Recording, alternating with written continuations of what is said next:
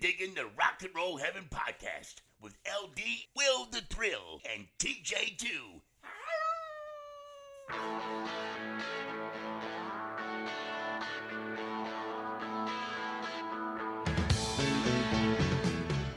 Hey guys, welcome to Rock and Roll Heaven, the podcast where we talk about the lives, careers, and deaths of famous musicians. I am your host, LD. Along with me for this ride this week is Mr. Will the Thrill. Greetings and salutations. And uh, you guys, I I cannot explain to you how excited I am to welcome our guest. Uh, TJ is not here this week. Uh, so we have a, a beautiful British accent um, and not my brother's. And she is a cornerstone of this podcast. I don't think you guys understand how important she is to this podcast, especially uh, things that uh, I have done. She has been the main source for three of my episodes. Uh, if you guys listen to the month of Mercury or my series on David Bowie, she had written the books based on that. And now she's got a brand new book that has just been released called The Stone Age. It came out this Tuesday in America, the second. So please, guys, get your orders in. This is an incredible book. This is Lesley-Ann Jones. Welcome to the show. Thank you very much. I, I haven't had a build up like that in years. Wow. Thank you. Well, we are definitely fans here at Rock and Roll Heaven. And so um I just I guess I'll start out by asking you. I, I believe that you were speaking. I can't remember who it was that you you gave the interview was, but I'm going to follow the wise words. One of my favorite authors, who once just said that she didn't really write questions; she just listened. And so uh, I'm going to follow your advice and just listen to you. So let's just start off. I know that your your father was a sports writer, Ken Jones, uh, who some folks might in America might not know, but was very prolific. Um, what was the moment that you kind of knew that you wanted to follow in his footsteps? Oh gosh, early on, actually, my father was a professional footballer when I was a child, and uh, in those days in this country, girls couldn't play soccer. That was it. Just there weren't teams for girls, there weren't clubs for girls. It wasn't taught at school, and so I very much wanted to play football, but I couldn't do that. Never mind the fact that I was useless at sport anyway. Excuse me. I'm so sorry. And um, then my dad uh, was injured out of the game. He had um, an Achilles tendon injury, and uh, he had to to quit playing. And he moved into journalism, into what we call Fleet Street, which is as you have Madison Avenue for advertising industry, we had Fleet Street for journalism. And my father moved into, into writing about sport. And all the time when I was fairly young, I thought, oh, I'd love to do that, but I don't know anything about sport. And I wasn't really that interested in, in most other sports. And about the time I went to secondary school, uh, we had a local hero just emerging in my small town where I lived. Uh, his name was David Jones. And he used to get with a, an acoustic guitar in the library gardens. And we used to wander up there after school and listen to him. And he had all this kind of frilly hair and snaggled teeth, and he was quite weird looking. Not as weird looking as he became in later years, but uh, Uh, because children do this kind of thing, we discovered where he lived. We made inquiries. And we used to catch the bus, the 227 bus from the market square in Bromley and take it down to Beckenham and then walk up Southend Road to this huge Gothic mansion where he had an apartment and he was living with Angie, who became his wife. This, of course, is David Bowie we're talking about. And we used to hang around on the doorstep and knock on the door and just be horrible and and and hoping that he would answer the door. And because he never did, Angie always answered the door and she gave us signed photographs and said, Off you go home to your mother's. We had people on that doorstep who grew up to be Boy George of Culture Club and Billy Idol and Siouxsie Sioux of Siouxsie and the Banshees. You know, this was a almost like a crucible of music to come in the 80s. And I said to my friend Natasha, who actually called herself Ziggy, uh, in later years. One day she's going to be out and he's going to answer the door and he's going to invite us in for tea. And this happened, this came to pass. And I clearly remember that afternoon, hadn't told my mother where I was going. And he answered the door wearing a yellow, lemon yellow silk kimono. And he was barefoot. I'm not sure if he was wearing anything underneath, but I didn't check. And uh, he had a, a little bottle of black nail polish in his hand and a cocktail stick. And he was trying to paint his fingernails with this cocktail stick. And he asked us in for tea. And I remember we sat in this Christmas colored room. So the furniture was always all dark red velvet and the walls were bottle green. And I spied into the bedroom and the ceiling of this bedroom was silver and had dark pink walls and everything. And I thought, oh my goodness, I have to grow up and be with people like this. I, I came from a very ordinary home where we had net curtains and little crocheted covers over the toilet rolls in the, in the downstairs toilet and things. And, and here is this silver ceiling and this man painting his fingernails black. And it was just so exotic. And he was obviously an artist. And I thought, how am I going to do this? Because he is musical, I'm not musical. He is a painter, he's an artist, I'm not even remotely artistic. And then the pennies dropped. I could do what my dad did. He couldn't play sport anymore, but he could go on the road with soccer teams and boxers and all kinds of other sporting stars, and he could write about them. I was now going to do this. I was going to grow up to be a journalist and go on the road with bands and write about them. And all of that crystallized in David Bowie's sitting room. That is that was one of my favorite stories. I've heard you speak about that in the interview. And I believe that you actually wrote about that in Hero, correct? I did write about it. Yes. It's it was such a big moment, just a huge turning point in my life. And I always think back to it because I would not have a career today had had my father not been injured out of soccer and become a journalist, and had I not sat in David Bowie's sitting room and realized what I could do with my life.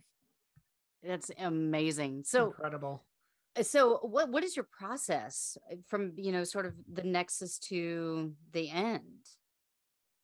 Uh okay, so um there were no training courses for journalists in those days. And so I thought about going to university to read English, but I kind of felt like I was good enough at English. You know, I could speak English, I could write English. I was always a writer. I wrote, I used to write short stories from a very early age. And I felt that I had my head around writing. I didn't feel that studying literature for three years at a college would really expand my ability to to translate my thoughts and opinions and and understanding of music which i wanted to write about. I didn't feel that the university degree in english would help me do that. So i studied french and spanish uh, to degree level. And after that i got oh we didn't even have the word intern back then. We we called it work experience it basically means that you work really hard for a company that doesn't pay you for a bit. And I went to a radio station called Capital Radios, the main uh, independent station in London. And I worked there alongside an amazing DJ called Roger Scott, who's sadly no longer with us. And Roger came to America when he was very young in his 20s and built a career as a disc jockey by pretending to have been a friend of the Beatles. And of course, people, people, in the States were so enamored of the Beatles and anybody had a connection back then that they believed him because he, he said all the right things and he had the right accent. You know, it's it was uh, the late 60s. Um, he was actually in the bed in in Toronto with John and Yoko. And I've got a picture of that as well, of him sitting beside John Lennon.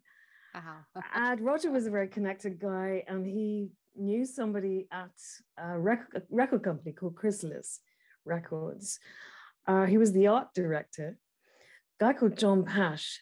John Pasche designed the Rolling Stones lip and tongue logo. Yeah, yeah, like when, one of the most iconic, the most recognizable rock and roll yeah. logo in the world, I would say. Yeah, and he does. He built his career designing that. But he was a student at the time at the Royal College of Art.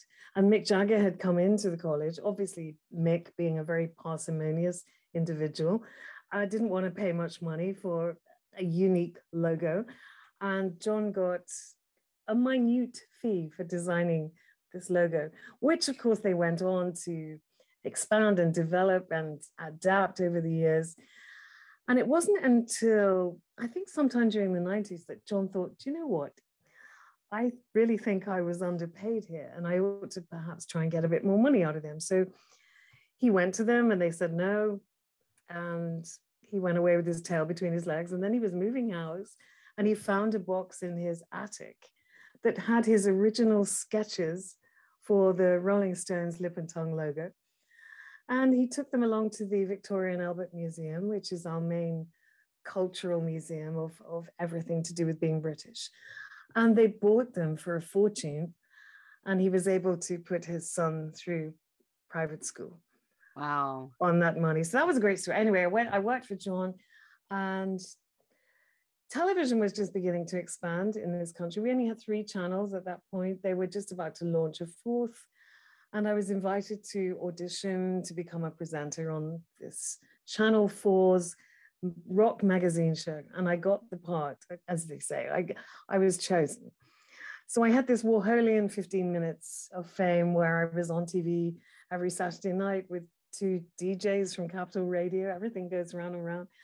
Uh, presenting bands who performed live in the studio, doing interviews with bands and artists. And, um, and then Fleet Street came looking for me. So I got to do my father's job in a very roundabout way because I was on television first and then newspapers began to offer me work as a columnist and and actually I preferred it. I wasn't great in front of the camera. I I think you either have that or you don't. You can't learn to be a television presenter. You either have that that gift, if that's what it is, the ability to communicate through a lens, or you don't. And I'm I'm a much more of a backroom person. I was better off in front of a keyboard writing than I was in front of a camera. So so that that kicked off my my journalistic career. And then a bit later down the line when I had my children, I couldn't go on the road with bands anymore. So I came off the road and started writing books about them instead. That's amazing. Actually, funny enough, we know Channel 4. Me and my husband, uh, we watch, we somehow managed to fall upon the big fat quiz of everything. And with Jimmy Carr and all the hosts and stuff, and and that's uh, a, that, but apparently that's presented on Channel Four. And I literally just told you, and stuff like that. So we're trying to figure out like how can we get that station in because it's it's a great station. yeah, but just uh, recreate the format. Just do your own version of it, and uh, you know, it's nothing is copyright really. You just you just have to adapt the format and uh, do your own show. Why not? Accurate. So, like, um, how do you how do you find your subjects? How do you pick your subjects? I think they pick me actually. Um, certainly Freddie Mercury, which which was the first major rock biography that I wrote. Uh, the, I've written four books about Freddie. The first one was published in 1997. So this was just after my son was born. And I had known Freddie and the rest of Queen. I'd been on the road with them a little bit. I'd, I'd met Freddie several times. I'd interviewed the band. I'd become a bit of a pet journalist to them, really, because they were a strange band. They, the music press here, which was very powerful at one time, not so much anymore, but they didn't know how to categorize Queen because they didn't fall into any of the standard genres of, of popular music. And so they tended to be a little bit dismissive of them, a bit disdainful, and not really write about them very much because they didn't know how, didn't know what to call them. And I was sent down to their management office in Notting Hill. I think this was 1984. Uh, it would have been actually to, to interview Freddie and Brian just ahead of their European tour that year. And I was really nervous because, because it was my first formal interview for a major national newspaper, a big selling newspaper. That was the Daily Mail. And so I was a bit scared when I went in. And Brian was very welcoming and very friendly and uh, did most of the talking. Freddie sat in a window seat looking out, just as if he was looking out to sea from a ship. You know, he wasn't really engaging in the conversation in the room. And uh, every now and again, Brian would say something funny and Freddie would laugh spontaneously. And the thing I took away from that was every time Freddie laughed, his hand would fly up to his face to cover up his teeth mm. because he had extra teeth at the top and the bottom of, of his jaws. And so he had protruding front teeth. And I came to understand over time that that Freddie, unless he got to know somebody pretty well and, and was able to feel himself in company, he always covered up his teeth. But he didn't do it on stage. And I pondered that such a lot because he'd be out there in front of the stage, huge audience, singing away at the top of his voice, open mouthed, and he didn't cover up his mouth. So maybe that was to do with the fact the audience a bit further away, they couldn't quite see into his mouth or whatever, I don't know. But almost as though he became somebody else when he was performing. So that's so I did the first Freddie book and and then I took some time out to have my children, have more children. And then the news started to come through that Queen were talking about doing a, a film uh, about the life of Freddie Mercury, He died in 1991. Uh, mainly because there was such a swell of interest in Freddie, really. It never gone away. And even now, 31 years almost since Freddie died, he's never been bigger. He's far bigger today than he was during his lifetime, which is so strange. Uh, but not really, if you think about it, because once the source is cut off, once you can't get any more George Michael or Prince or Michael Jackson or whoever it is, the legacy, what's left, the catalog becomes even more precious than it was during their lifetime because there isn't going to be any more original music. And I think also the fact that Queen would not have a career today if Freddie was still alive. He wouldn't still be the frontman of Queen. He was pretty much done with Queen. He was bored with all that. He was making records with Montserrat Caballé, the Spanish soprano. He was much more getting into a more concert format, as in classical concert. And I think he would have taken that forward. He loved working with her. He found his musical mate in Montserrat. Mm. And I think they would have gone out every couple of years and done major concert tours in the great opera houses around the world. And that he would have left Queen behind. And I think Queen would have died a death. They've only really, to me, continued as Queen because Freddie died. Anyway, made a comeback. I, I took a few years out, raised my kids, and then there was news of this uh, film coming along. So my agent phoned me out of the blue and said, Well, I think we should republish your book because now there is a great hook with this film about Freddie. And I said, Oh, no, no, no. Uh, he said, What? I said, Well, I could do it better now. You know, we get older, we mature, we have better ideas, we can write better, which is the whole point of being a writer, isn't it? Every book should exceed the quality of the previous one. And we should progress as writers and bring more of ourselves and more of our experience to each book. Otherwise, what's the point? You can't regress as a writer. So he said, What are you saying? What, you would write it again? And I said, Yes, I would really love to write it again. Uh, there are more people I can interview now. There's, I have, I have better lines, better ideas that I'd like to explore. And so I wrote a new book about Freddie. And uh, this was it came out under the same title as the original one, which I think then a lot of people thought, oh, well, it's just a kind of rehash of the first one, but it wasn't. It was a whole new book. And then when the film, because the film took years to come to fruition, at least a decade. And by the time the film came out, it was time to publish another Freddie book. So, so I updated the second one, and that one came out as the third one. That was published as Bohemian Rhapsody and that was a Sunday Times bestseller. And then uh, the most recent one came out uh, last year, which is called uh, Somebody to Love, in which I really explore his personal relationships mm. And work out who is the Freddie Bulsara behind the Freddie Mercury. Mm-hmm. Yeah, and and doesn't correct me if I'm wrong. He has actual new music coming out in September, right? They found something, something, something in a vault somewhere. Oh, don't they always find something in a vault somewhere? I mean, I'm afraid I'm very cynical about this kind of thing now. It's it's usually a rehash of some kind of uh, retake or an original take or something. For me, this milks the fans over and over again. All the music is out there.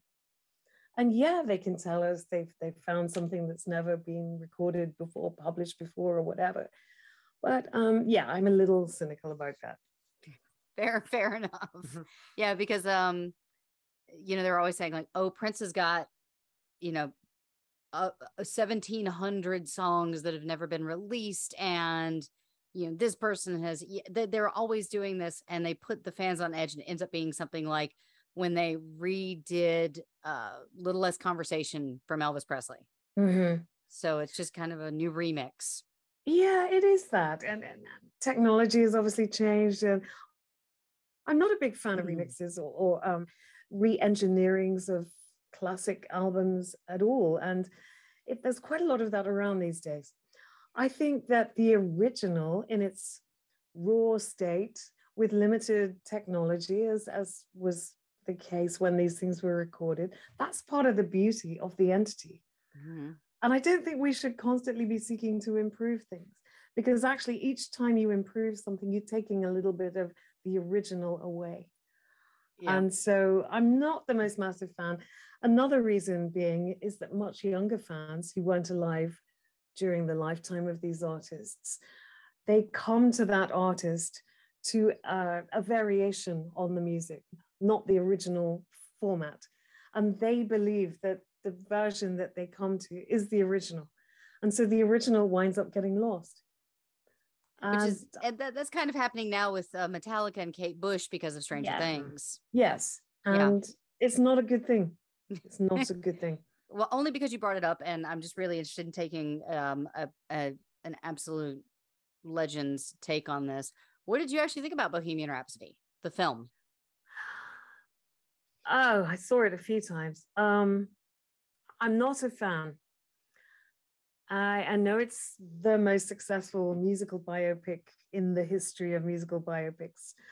Um, I know that Freddie was 45 when he died, and you can't fit 45 years of a life into two and a half hours. I know all those things. Uh, I've heard a lot of excuses as to why there were so many mistakes made. You know, this wasn't just cutting t- corners of time to try and fit it all in.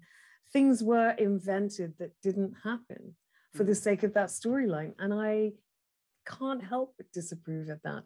I think Freddie would have hated it because it isn't a true representation of who he was as a man, as an artist. Uh, the projection of this man as a tragic figure whose tragedy was that he was a gay man who was in love with a woman that was too simplified. And I think the reason they did that was a simple fact of bums on seats. It was they were they had to get a 12 certificate for this film so that parents could take their children to it, children over the age of 12. So they doubled their audience by doing that. And I think it was that cynical move. But there are many, many errors, uh, particularly pertaining to Jim Hutton, who was portrayed as Freddie's boyfriend for the last few years of his life.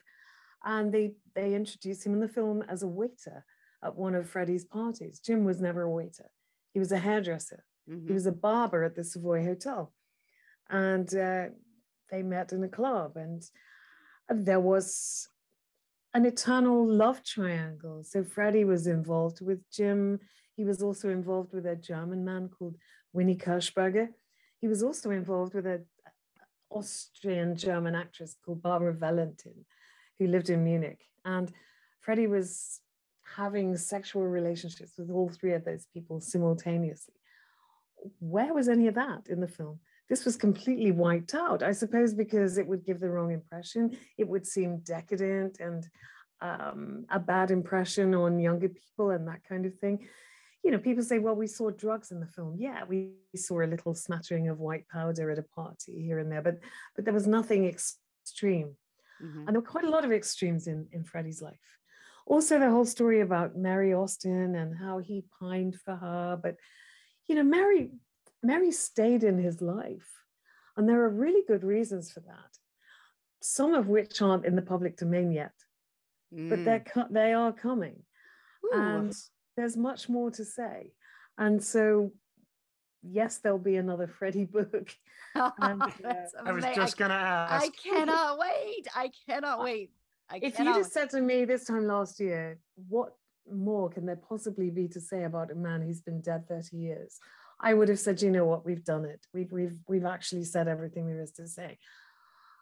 Even I was surprised to get the email that I got just after Christmas. And I can't say Oh, any more about that, but there is more to come. So, you know, even even without that email and without what I know now, um, I think I picked out about 70 plus errors in the storyline of Bohemian Rhapsody. I can see very well why younger people think it's the most amazing thing they've ever seen. The reason they do is because they never saw Freddie live. They weren't born when he died. They regard it as a perfect vehicle for the music which you know we will rock you the musical the stage musical was as well to some degree. Mhm. and that was massively successful. That toured all over the world. There's a difference between successful and good and accurate. And i've been very unpopular for pointing out some of the things that are wrong with bohemian rhapsody. Brian may even went so far as to write on his website that they didn't know who I am and that I'd never met the band, I'd never met him, I'd never met Freddie. At which point I posted on Twitter a picture of myself and Brian, uh, just taken quite recently, uh, uh, only a few years ago. And uh, just to remind you, Dr. Brian May, here we are together. How are you doing? You know, it's it's it's a bit of a cheap shot, but Eh, it's too easy to wipe out people like me, I suppose, because you know the truth is it's um an irrelevant commodity at some levels, isn't it? I I I say too much. no no. Um, I'll show you something really quick, and I'm so sorry uh, to our listeners, but um, there you go. There you go. that's So, uh, uh, and I'm guessing he hasn't yet said that he hasn't met you guys either. I, well, Surprisingly, no. Yeah. I I I, I assume that uh he will either remember me because I I just I spilled all the words on him at one time, or he will have forgotten me in a sea of a million faces. There's Yeah. only there's only two ways this is going to go, but He, he's also 75. I mean, we should we should not forget this either. That um, there is a certain amount of loss of memory as we age. I certainly experienced that in my own life. You know, I can't remember everything the way I once did, but I have resources. I write down everything and I look everything up. And if you if you're an international rock superstar traveling all over the world year after year after year, you meet millions of people. They can't remember us all, can they? yeah, it's it's impossible. I mean, like even with my job, uh, my normal job, it's people are like, "Well, do you remember me?" I'm like, "I'm so sorry, I don't," because I talk to probably 11,000 people in a four month period. So I can only imagine what it's like for someone like you or someone like him to, you know, be this traveled and and just it's just it's a numbers game at this point, you Mhm. know. um I, I have this thing. I never forget a face ever. I can somebody can come up to me who I went to school with a thousand years ago, and I may not have seen them since I was five, and they'll come up to me and I'll know them. I will know them. I may not get the name immediately, but I will know the face. Faces don't change that much. It's very interesting. Yeah. Well, if we ever make it over to uh to you, I will fully expect for you to remember me. Oh, I'll, I'll, listen. I'm looking at your face right now. It's it's imprinted on my memory. now I'm gonna actually uh kind of steer because uh we, we want to talk about your new stuff as well. But I, I'm just interested because I I always find that women who are leaders have something in them that that sets them apart from everyone else. I want to know how do you deal with the music industry being a boys club and music journalism being a boys club? How do you deal with misogyny? Oh, good question. Uh, well, there was a lot of it back in the day when I was young. And I think that we girls put up with a lot because we didn't know we didn't have to. And suddenly, when I worked in a newsroom, for example, I can remember I'd, I'd walk from the show business desk where I worked across this massive newsroom to go to the ladies' room, let's say. And on the way, it was like running the gauntlet. People would pinch my bottom, men. They might ping a bra strap. They would make some sort of remark about what I might be doing after school, or, you know, um, I think it, it was all extremely offensive and it would today be regarded as sex abuse. But of course, it wasn't back then because it was one big boys' club and we were the infiltrators. We weren't supposed to be there. And I don't like to get too militant about it, but I don't put up with anything like that now. And I have two grown daughters, and Good. their attitude in life is very, very different from how mine was at their age. Certainly on the road, uh, there were a certain number of women around because I think in every scenario where I've been out on the road with an artist, there have been women close to the to the principals, if you like. So in the case of David Bowie, there was always Coco Schwab was around running his life. Uh, in the case of the Stones, there were always the specific girlfriends. Um, Paul McCartney, who I've had quite a lot of dealings with over the years, I was good friends with his wife, Linda. She didn't take anything from anybody. She was a tough cookie and she showed you the way in lots of ways. You know, I can remember being in Great Ormond Street, it's a children's hospital in the middle of London, and she was a patron of that hospital. I was eight months pregnant. I was huge. I was standing in the front of a pack of journalists behind a red rope, you know, cordoned off.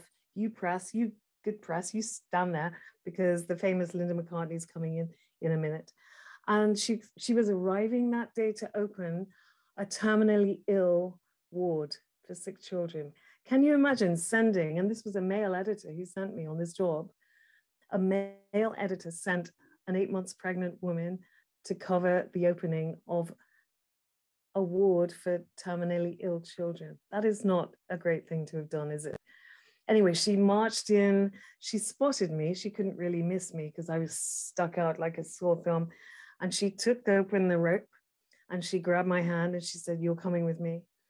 And we walked around the ward together and met various children, various members of staff. And after that, she invited me to the lunch that she was going on to. She knew instinctively how difficult that was going to be for me. And I think it's women like Linda, you know, she took so much stick for going out on the road with Paul, her husband, as part of Wings. Everybody said, she's not a musician. She can't play keyboards. She can't sing. She sings out of tune. Paul was the one who said, she's my wife. I want her with me. Uh, Yoko Ono goes everywhere with John, so so why shouldn't my wife come with me? He taught her how to play keys. Her harmonies on some of the Wings albums are very specific and very noticeable, and also very lovely. She didn't pretend to be a musician, but there's an awful lot of people out there doing this kind of thing who are less of a musician than she was. So why not, really? But she she took a lot of hatred. Imagine doing that now in the age of social media. She would be trolled on Twitter. She would be abused on Facebook. She would have people posting disgusting abuse all over Instagram and so on. But she didn't have it to that degree. Imagine her doing it now. I think she was very brave and she raised her girls to stick up for themselves, to have professions, and to make their way in life. And I think I like to think we were trailblazers in a way. Those of us who did take the abuse, who did take the stick, who did carry on going out on the road with rock bands, and who weren't just there because we were young and pretty as we were in those days, um, but because we were there doing a job. And that's the difference. All right. Well, I think you have a couple wow. questions too about oh. just just my goodness, where to start? I mean, it's it's really interesting that it feels like, especially when you describe the meeting with David Bowie, it sort of happened organically almost. Uh, Mhm. Have you have you ever struggled to gain access to some of these artists? Has there ever been an uphill battle just to get in the room with them or with anyone that you need to interview about them? Have has there ever been a real struggle to get that information? back when I was doing interviewing as a, as a job, it's part of my job as a journalist, I always got access. Nowadays, nobody gets one to one access anymore. There's no such thing as a world exclusive interview with a, a rock superstar. It doesn't happen. The most you'll get is be invited to a junket where everybody rocks up with their little recorder and their microphone, and it's 12 microphones in the middle of a round table. And they sit there for 15 minutes. Everyone gets to ask one question, and everybody gets everybody's answers. So, so I think the thing that changed was agents.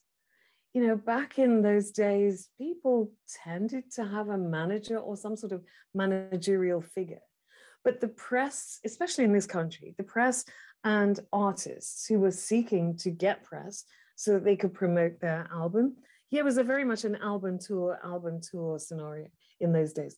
They'd spend however long in the studio recording an album, and then they would take it out on the road for a year, two years. It used to take that long to, to promote it. And then it would be a little rest, back in the studio, another album, another tour. Um, people like us, uh, the members of what we called Her Britannic Majesty's Press Corps, were very useful to the scenario because we were the ones who were giving it oxygen. We were writing about them and, and printing stories in our newspapers. And so to get a world exclusive interview with, say, David Bowie was that was an important thing for both sides, for him as much as it was for me. But those kind of interviews don't happen now. And it's it's Wow. interesting because we feel like we actually have more unfettered access to the lives of our favorite celebrities, such as like the Kardashians, or yeah, w- we we have Instagram, we have Twitter, we have TikTok, and you have these. You know, now I can, you know, uh, tag Lizzo in a video that I made, and maybe she'll get back to Mhm. me. So it just seems so interesting now that it's like, it seems like we have this veil of accessibility, wherein now it's actually more protected than ever. It's interesting that you say celebrities like the Kardashians. The Kardashians are figures of ridicule in this country because they are famous for nothing other than being rich and on television and having made a reality TV show about their family and their lives. They are not artists, they're not talented. And so there's a massive difference between an artist and a celebrity today. And I think that social media has has built the culture of celebrity beyond its worth to the point that it has, to some extent, encroached upon the territory that should by rights belong to genuine artists. So we do know too much about people that really we couldn't care less about. But we know less and less because they're higher and higher in their ivory towers about the genuinely artistic people whose brains we want to get into, whose minds we want to read, and to, to go behind the songs and ask them, you know, when you wrote such and such a song, when you wrote that line, what were you thinking about? Who is it really about? We don't get to ask those questions anymore, not unless they tell us. Mm-hmm. Uh, Will, how about um, how about you take a, a swing? Yeah, and it, it- I mean, to that point, it seems almost very filtered. You know, the information that we get, and uh, one of the things we talk about on our podcast is when we cover an artist, we take a what's called warts and all approach, um, Mhm. where you look at sometimes the things that are not the best about that individual. Um, is- so it begs the question: Have you ever um, experienced any, or have you ever been looking at an artist or a subject and you have all this information to choose from and just some of it had to be taken out? There's got to be something that had to be excluded. Um has has that happened to you? Oh, yeah, it happened a lot in the old days because on a newspaper, for example, you have teams of lawyers who comb all of your copy for potential pitfalls. And there's also the consideration of if you trash this artist, if you bury them in, in a non reversible way, that you're not going to be invited on the next tour. So you've got to give the rough with the smooth, the light with the shade to a certain extent. And and they've got to sort of come out on top, really. And I suppose the justification for that is well, the, the newspaper considers them big enough and important enough to write about. They are human. Everything about them is an extreme version of any other human being. They are infinitely more talented than we will ever be. They are exceptionally autistic and they are dysfunctional and damaged and they probably had abuse in their childhood. These are the three reasons why people become rock artists in the first place. Mm. because they're trying to fill a void. And we know about voids. The, more, the harder you try and fill a void, an inner void, the less able you are to fill it. And so the cycle goes on. So they become very complex, really difficult people to understand. And that makes them even more interesting. The more you try and delve into that aspect of a personality, the more the barriers go up and the less likely they are to give you anything. At which point we turn to the lyrics of the songs, especially in the case of a solo artist. And people used to use Elton John a lot as an example of this. And I used to laugh away to myself thinking, nobody's heard of Bernie Taupin here. Nobody actually knows that Elton doesn't write the lyrics himself. He puts the lyrics to music, they were poetry. And I think Elton is a classic example of somebody who, who hid behind a public image until a certain stage and age in his life when he came clean about himself. But he didn't for the longest time. So he was able to create this alter ego and, and fool the public to a certain extent with that caricature. And then he stepped out from behind it. And at that point, they become even more fascinating. And eh, so as a journalist, how how do you carry the burden of knowing a secret that the world isn't ready to know? And and I bring that up because I've just seen in other stuff things about like Bill and Mandy. You know, mm. that that that kind of thing. You know, how how do you how do you deal with that on a day-to-day basis? Kind of being like the secret keeper for some of these artists. Oh, I mean, when I when I I had I had a revelation about Bill Wyman and Mandy Smith. Really, it occurred to me a long time after all of that happened. This was the 1980s, and I I went through my life. I I got married. I had children. I built my career. I went through all kinds of stuff. And I suppose I had to get to a certain point in my life before I realized, before it occurred to me Actually, I was abused too in this situation. I was used by a Rolling Stone to conceal his affair with a child. Mandy was 13 when Bill and she met. And that, I'm afraid to say, makes Bill Wyman a pedophile. Mandy was sold to the world as, as an icon, as a role model, as somebody to look up to because she was young and beautiful and soignée and sophisticated. And she was the sort of 80s answer to Marianne Faithfull and Anita Pallenberg, if you like. Uh, but she was 13. She was a child. And the thing I can't get my head around is that she, she was attending uh, a normal state school in a rundown part of North London. Bill removed her from that school he put her into a private school in Chelsea, near to his home on the King's Road. She used to trot off to school every day in her school uniform, come home to his flat every afternoon, and then she would get all dolled up, the hair, the makeup, cross between Nancy Sinatra and Raquel Welch. You know, she looked amazing. And then they'd go off, we'd all go off clubbing, go to a restaurant, go to a nightclub, home about two o'clock in the morning, and then she'd go to school the next day. And, and only recently has it occurred to me the headmistress of that school must have known how old she was.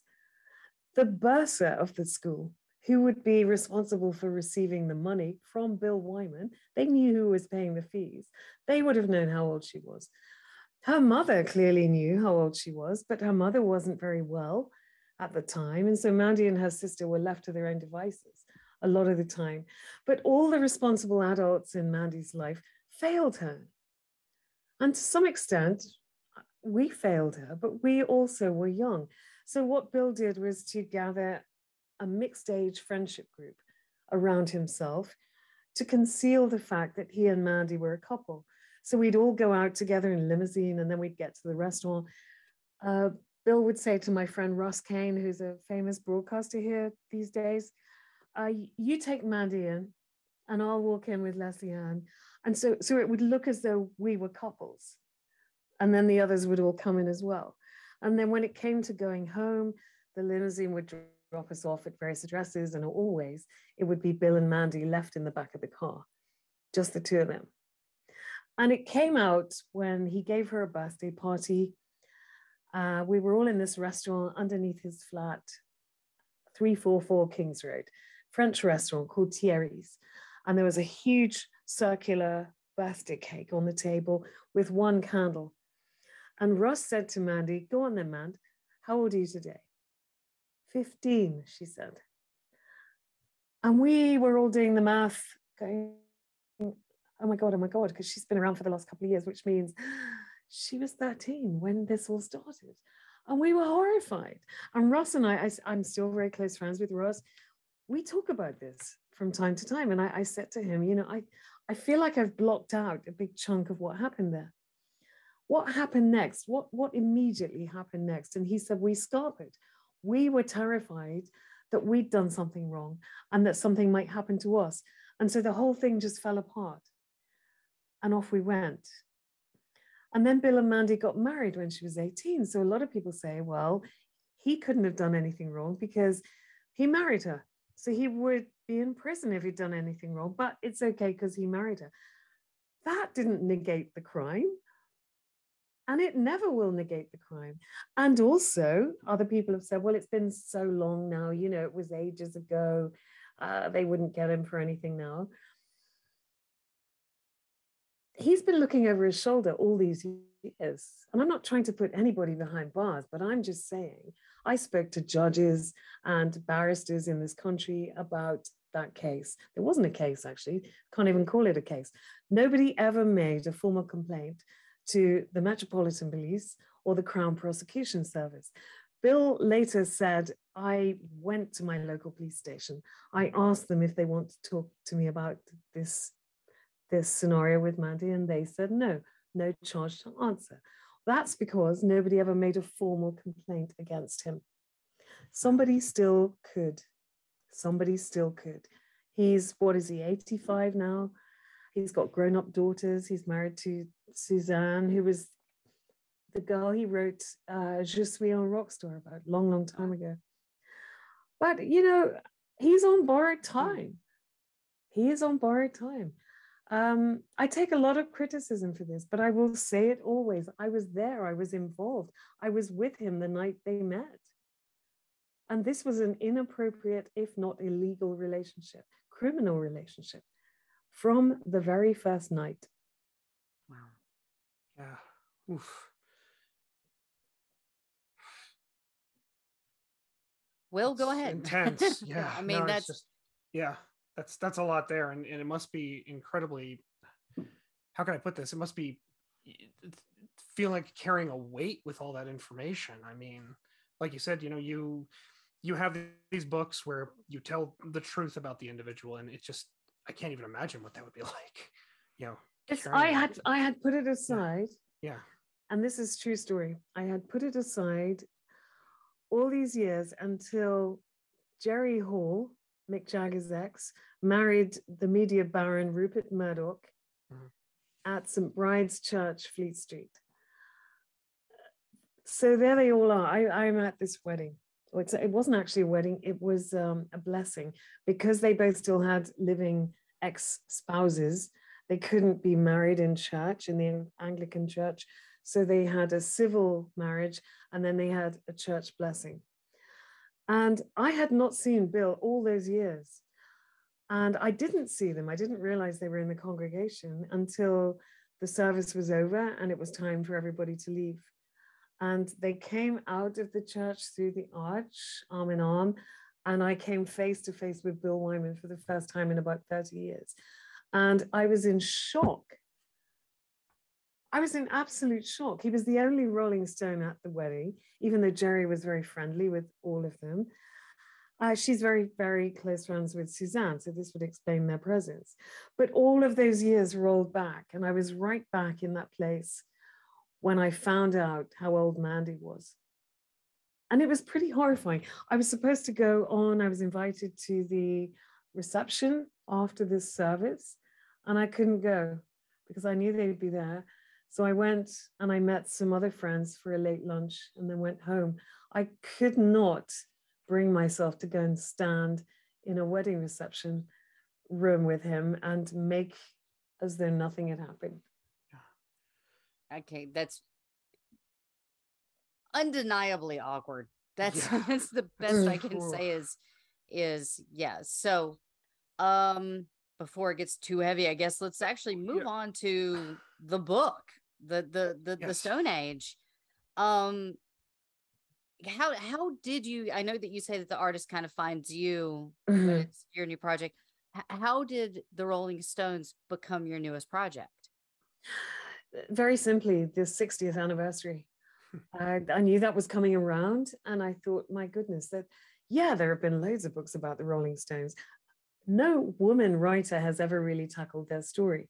Most of the Stones biographies are written by male music writers, many of whom are my friends, who had posters of this band on their bedroom walls when they were teenagers, who wanted to grow up to be those men in that band, and who worship the music and who write books that really focus on the the albums, the great catalogue of music, which is undeniably brilliant, the juggernaut tours, and the business side of the Rolling Stones. They have hardly ever delved into relationships. They leave emotions alone. I don't think male writers, unless that's their subject, generally deal with emotions very much. I realized I wanted to get behind the famous stones, the individuals, and under their skin and find out what made them tick as individuals and unravel those relationships and also look at those relationships from the point of view of the women they were involved in.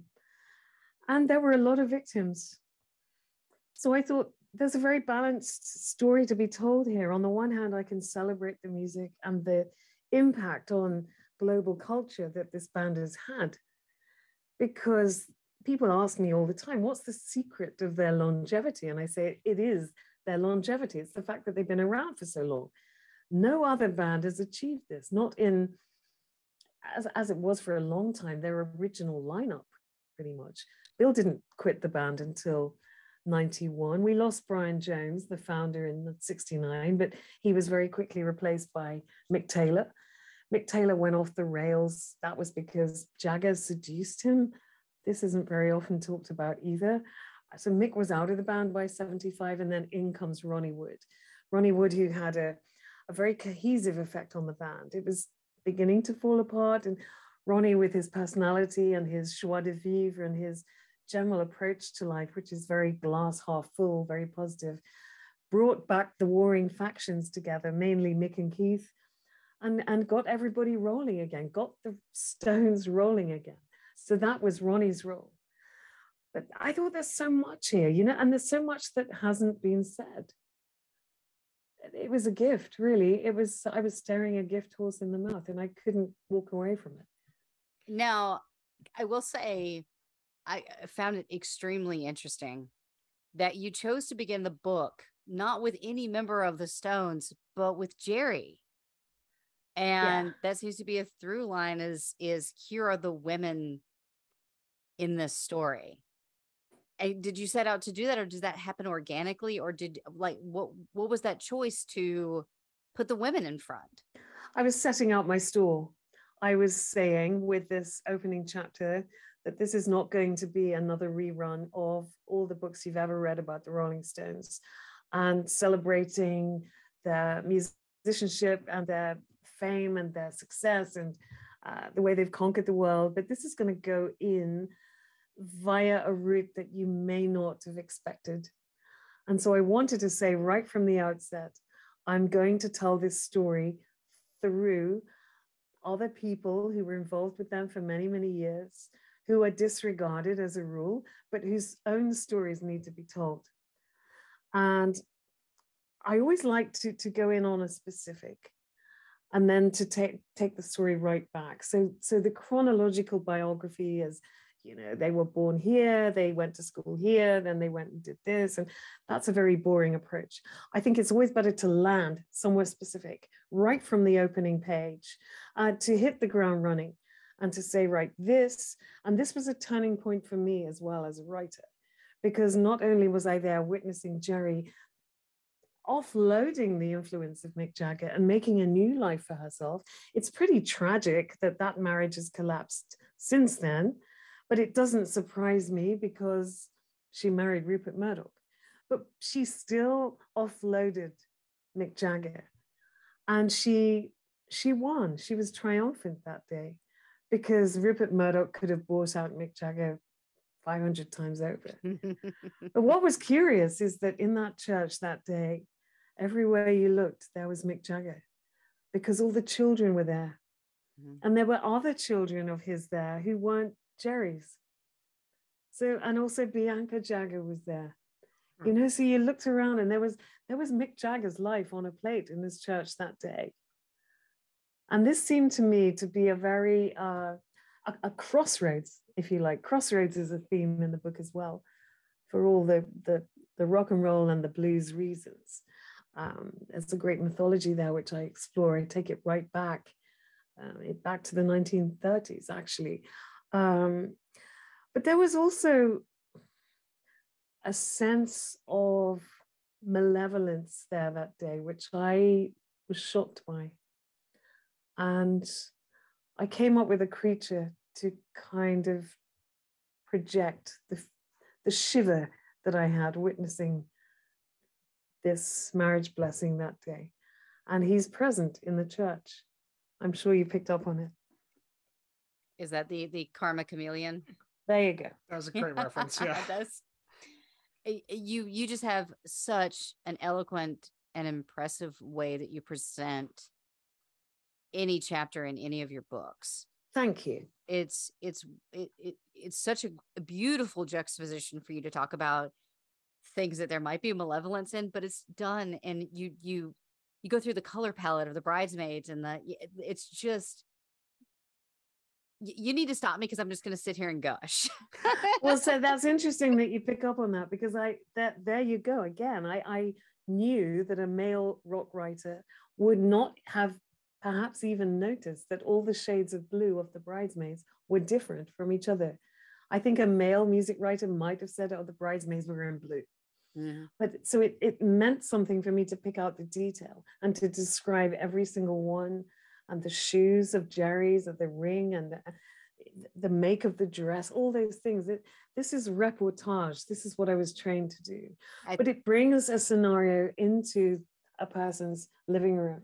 They need to feel that they were there. You have to be their eyes and ears. You have to bring all those scenes alive for them. This is this is just a journalist doing her job, really. And I think one of the most brilliant lines was because it was so visceral. Was you you said that she was so close to you, you could you could smell her toothpaste. Oh yeah, she passed, like, she brushed past me and she smelled minty. You know, she's but, lovely, Jerry. I've I've met Jerry a number of times, and she is a good soul, a good-hearted woman who can embrace all of Jagger's exes and all of the children. The only one she never invited to Thanksgiving was um, Luciana Morad, who had gave Mick his son Lucas, Brazilian model and TV presenter. And, and Jerry drew the line there because Lucas was born when Jerry had only just had Gabriel. Mm-hmm. Mick and Jerry's youngest child. And that's where so, she drew the line, right? That was yeah, that was that another was woman point. was pregnant by him the same as same time as I was. I mean, come on, you know. And and that, that was, was disastrous, right? Because that ended up that's when Jerry found out that she wasn't actually married, correct? Or is soon that off, soon afterwards, when when she decided to divorce him and Mick engaged, obviously London's most expensive divorce lawyers, and managed to prove through the High Court that their marriage was not legally binding because they had a Hindu ceremony on Bali in Indonesia, and the paperwork was not processed. And so he would do that to four of his children. He would make four of his own kids illegitimate for the sake of not paying the woman who he'd lived with for 21 years, who'd borne him four children, he would not accord her that respect, which is pretty shameful, isn't it, really?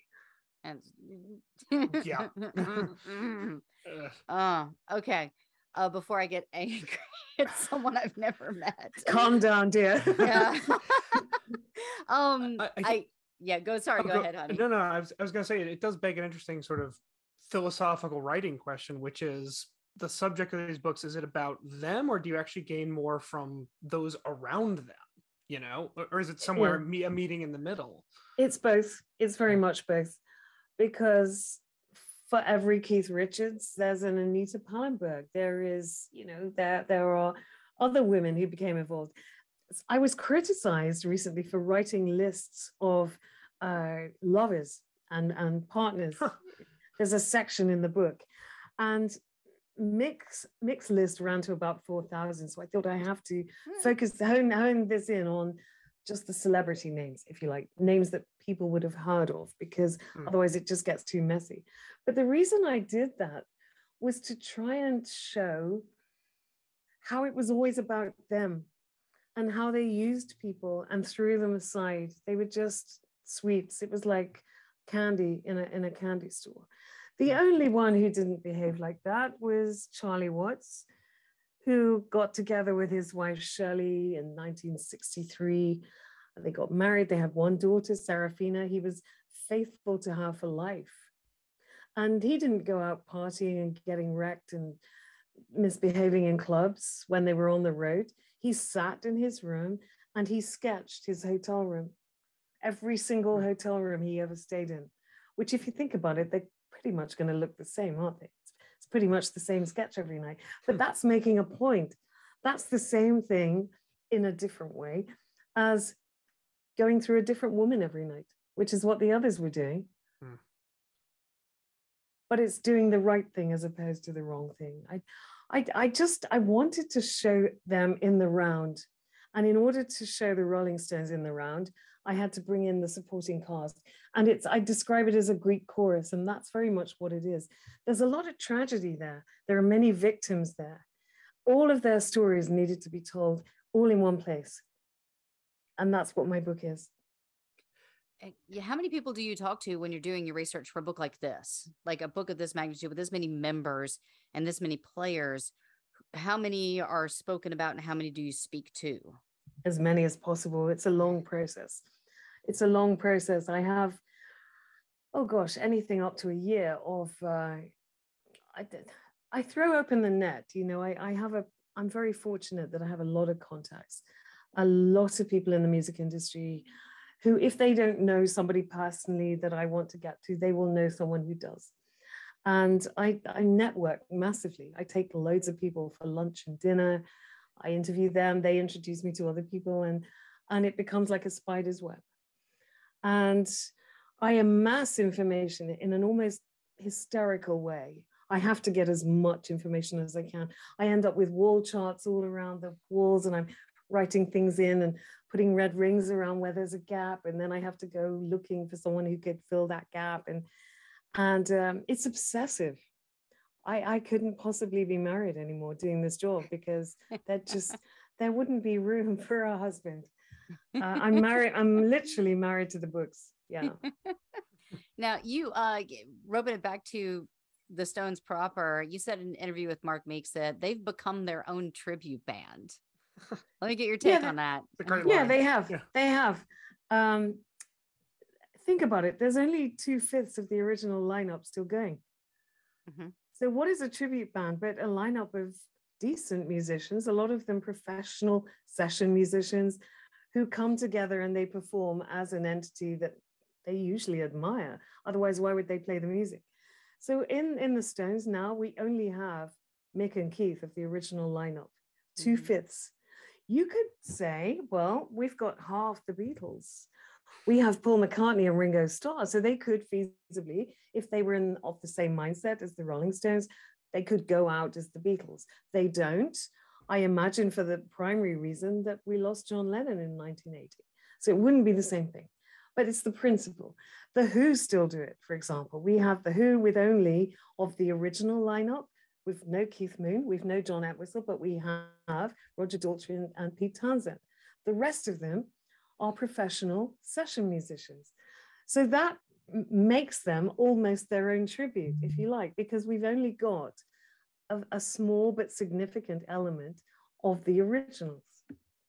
Yeah, and it's it's really interesting you bring up, you know, was someone like Paul McCartney because I know when like the 80s and a little part of the 90s, Mick was trying to sort of break out of his own and do his own solo work. And he he worked with David and uh, David Bowie, um, for for those who can't see my face, um, he was working with other artists kind of break out, but he never reached that level of Paul McCartneyism, I guess. And and that is what I think Mick Jagger has against Paul McCartney, because we've heard all the little bitty arguments, haven't we? Especially recently when, uh, well, Paul said, oh, you know, they were quite a good blues covers band, and and Mick would retort on, live on stage, well, you know, the Beatles haven't existed for 50 years. But that is to overlook the fact that Paul McCartney had many successful years with Wings and all those fantastic Wings albums that we had post Beatles, and the fact that he's had a 50 year solo career and he's still out there touring as Paul McCartney with a loyal lineup of session musicians. Mm-hmm. But he is still out there doing it. So it's very nitpicking of Mick to say that the Beatles no longer exist. Paul McCartney does, and he's carrying the torch for the rest of them. But I think, you know, I said to somebody the other day, wouldn't it be great if the next outing that we get would be, say, I don't know if you saw the Glastonbury footage when Paul McCartney headlined at this year's Glastonbury Festival. And so. it was the most amazing show I've ever seen in my life. He's 80 years old. And he brought out, first of all, Dave Grohl, who performed with him, and then Bruce Springsteen. And I said to a friend, how incredible if the next person to walk out on that stage had have been Mick Jagger. Just imagine those two on stage together. That would have been the ultimate, wouldn't it? And yeah, there's not much time left. So get it on, guys. You know, it's, Paul's 80, Mick's 79. I mean, how much longer can they go on? Oh no, we've definitely got a bucket list of artists that we we mm-hmm. are seeing. We just got our tickets to Elton John, and so okay. like we we're we're making sure to see the ones because we we you know this this whole podcast is about the ones that we've lost, and so we mm-hmm. were actually talking about going to a Tom Petty concert, and then we are like, ah, tickets are kind of expensive. Eh, it's a little chilly outside, and the bowl is you know open air, and and we missed it, and that was his last show. And then so, he died. Yeah. So we we went to go. We we the Monkees were playing, and I said uh, to my husband, I was like, "We have to go see them. Mm-hmm. Not do another Tom Petty. I don't want this to happen." So we went and saw him, and literally a month later, he was playing the Albert Hall in London. That was July, I think it was. It's a few about ten years ago that he would have died, and we'd gone to. Um, there's a big uh, celebrity fest music therapy lunch, and we'd gone to this. couple of friends of mine and I, and then we walked across Hyde Park and went to the Albert Hall to see Davy Jones. And that was oh. his last ever show wow. in England. Yeah. I, I had a run in with him at my rest. I used to work at a restaurant and uh, I was wearing a coat that had a belt and the belt had fallen out of one of the loops. So it was kind of dragging behind me. And I just hear from behind, excuse me, um, your belt's dragging on the floor. I turn around and I look at him like, oh God. Thanks, Davy. Thanks, Davy. I appreciate it. so Aww. that was the day a monkey fixed my belt. So, you know, so we have these like, we have these ideas of sex, drugs, and rock and roll. Mm-hmm. In your opinion, is are the Stones the most salacious band that you've covered, or and you don't have to name names. I'm totally fine with it just being a yay or nay. Um, either way, just what what do uh, you think? Well, I think Led Zeppelin probably had the edge. I, I, I, I think the Stones were trying to be Led Zeppelin at one point, and then I think they met their match. You know, I think there were years of extreme debauchery. There were orgies on private planes. Uh, there were there were people killed at concerts. I'm thinking of Altamont Speedway in '69, mm-hmm. and Meredith Hunter was murdered that night by a Hell's Angel the Stones had the audacity to use the footage of his murder in a film for entertainment purposes. And you see the actual point of murder twice, not once in the footage, but twice. This makes it a snuff movie. Why has nobody ever said this before? Seeing murder committed live on film and then deploying it for the purposes of entertainment makes it a snuff movie. Mm. I mean, at, at risk of, you know, sounding the way this is going to sound, it's like in this business, you almost see the proverbial sausage being made, you know? Um, does it affect the way you listen to the music? Can you even listen to the music? Uh, I'm a big fan of Rolling Stones music, and uh, there is a big music section in this book where I explore their roots and also favorite songs of mine that have affected me throughout my life. The music is sensational. They are the greatest rock and roll band in the world. They're also the greatest rock and roll brand in the world. And they've been very astute and clever about maintaining their reputation and about feeding that the entire time. Um, I think it brings us back to the age old question of can we separate the artist from the art? Mm. And yeah, we have to. Otherwise, we wouldn't be listening to Wagner anymore. You know, mm-hmm. Wagner was uh, anti Semitic. Um, he was the well, favorite artist of the Fuhrer. So, exactly, yeah. exactly. And I think take any artist, you know, take any classical painter from hundreds of years ago, the art of which we still want to go and stand in a gallery and admire. Take any music from any era and explore the life of that artist. Um, there are going to be many pedophiles, many sex abusers, many murderers, many all kinds of everything behind because artists are complicated people. They are driven to create art, to alleviate something in themselves. So, so complicated, deep, troubled people become artists. There aren't very many artists who don't have any issues. It's the reason they become artists. So I think that we have to allow ourselves to step back from the personalities and to not be hero worshippers, but to take the work, the recordings, even the concerts at face value and to experience it to to judge it to enjoy it to allow it to become part of our lives without thinking too deeply about the characters involved. Now do you think that looking at the stones and their past and the fact that they are a band and a brand and that they're so recognizable do you think that there's any artist today that has that impact and staying power that the Stones have? No, definitely not. Um, in 20 years' time, we'll be saying Ed Sheeran, Adele, whatever happened to them? You know, they will have made a killing very quickly. They'll have sustained a career for maybe a decade, maybe two, and then it'll be over because it's driven by youth these days, music, I mean, contemporary music, and the way it's consumed, which is emphasis off of vinyl, CDs, anything physical. Physical music is, is on the wane.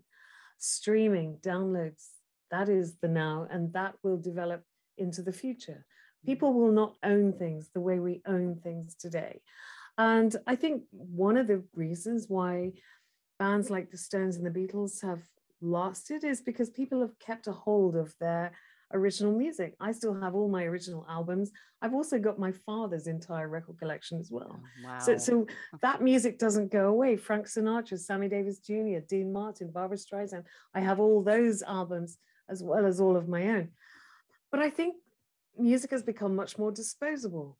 Mm-hmm. And it's it doesn't it's no longer enjoyed across the board universally.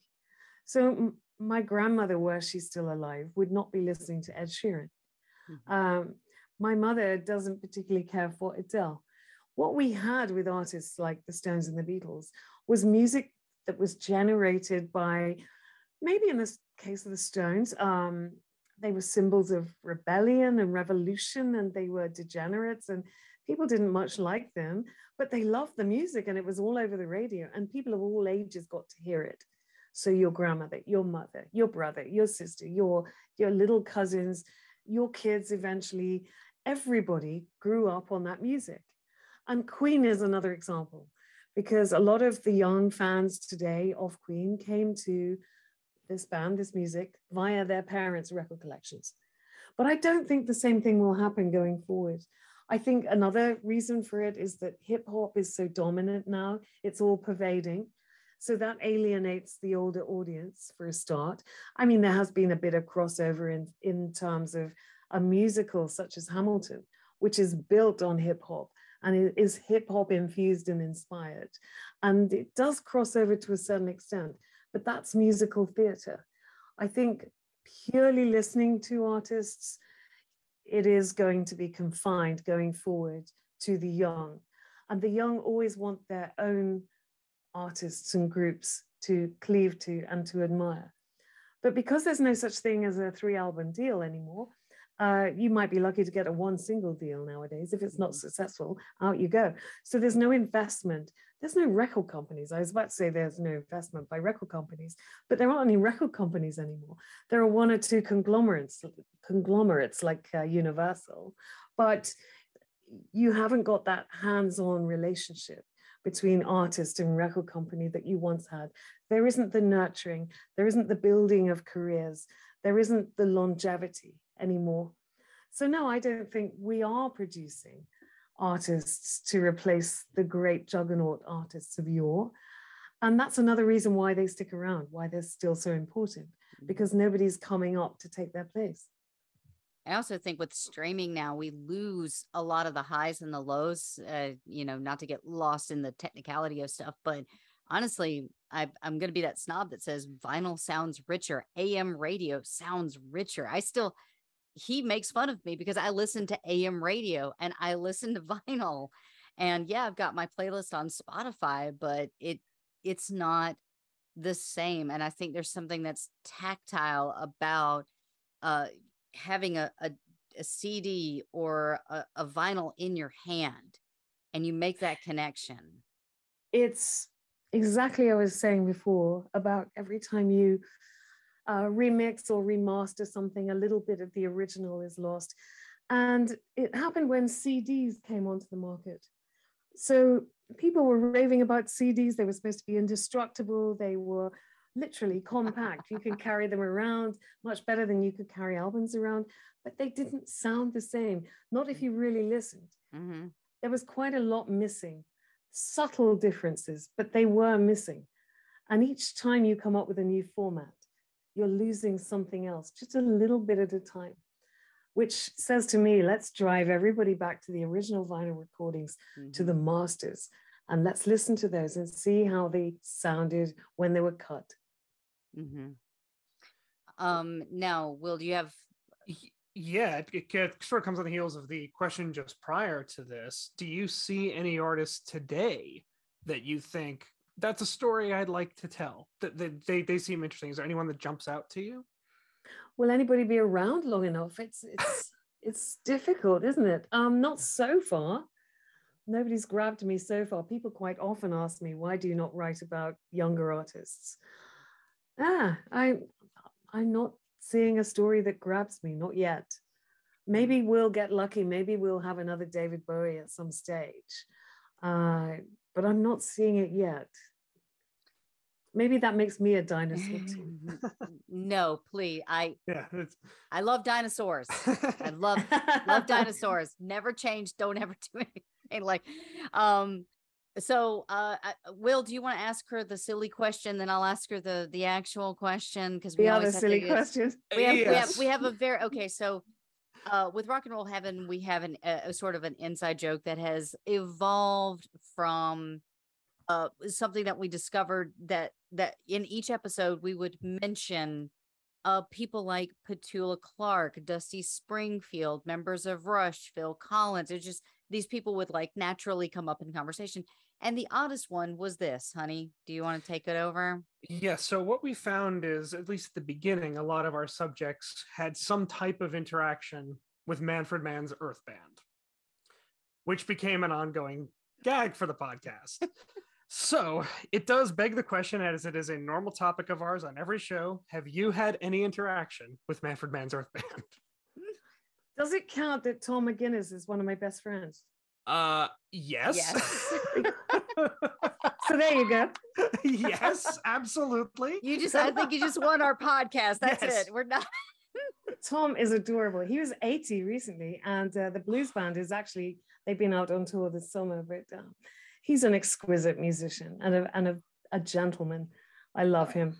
Oh yeah, we we actually uh have been trying to get a member of Manfred Mann's Earth Band to record the the what we always say after we we make the reference, and I'm just like, how do we do? And then I found out that they were following me on Facebook, and I'm like, funny. oh no, That's funny. I must I must introduce you to Tom.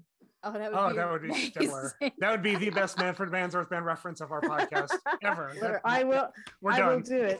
I think I think yeah, definitely you I will you, do that. you win you win. yes. So um, I, I guess one of my final questions is, what is next for you?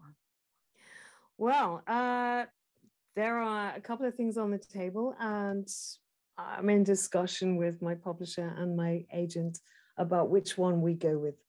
But um, I try and keep myself to a book a year so that I'm always researching one while one is just published, and then the paperback of the previous one is just about to hit. So Freddie Mercury paperback of uh, Somebody to Love is coming out this autumn. And then obviously the Stones is out right now, and then I'll be researching the next one. So we're just we're just trying to decide which side to come down on. But two major artists that you will definitely have heard of, yeah. And I, I guarantee you, I will be the first one to purchase it because Oh, bless you. Again you your your writing style is just so incredible. It's it's beautiful it's eloquent but it's not unattainable.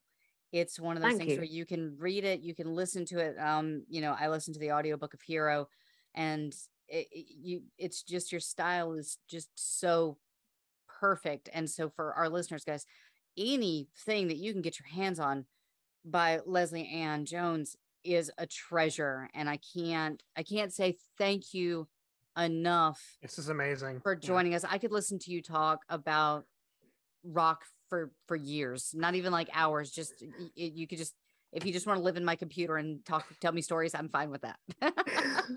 God bless you. It's this has been an amazing conversation, and uh, it's yeah, your questions have opened my eyes to things that I had taken for granted as well. So I always say that an interview is a two-way street. It's a it's a conversation, and it is about listening, but that applies to both sides as well. So thank you for this great conversation, and thank you for the opportunity to take part.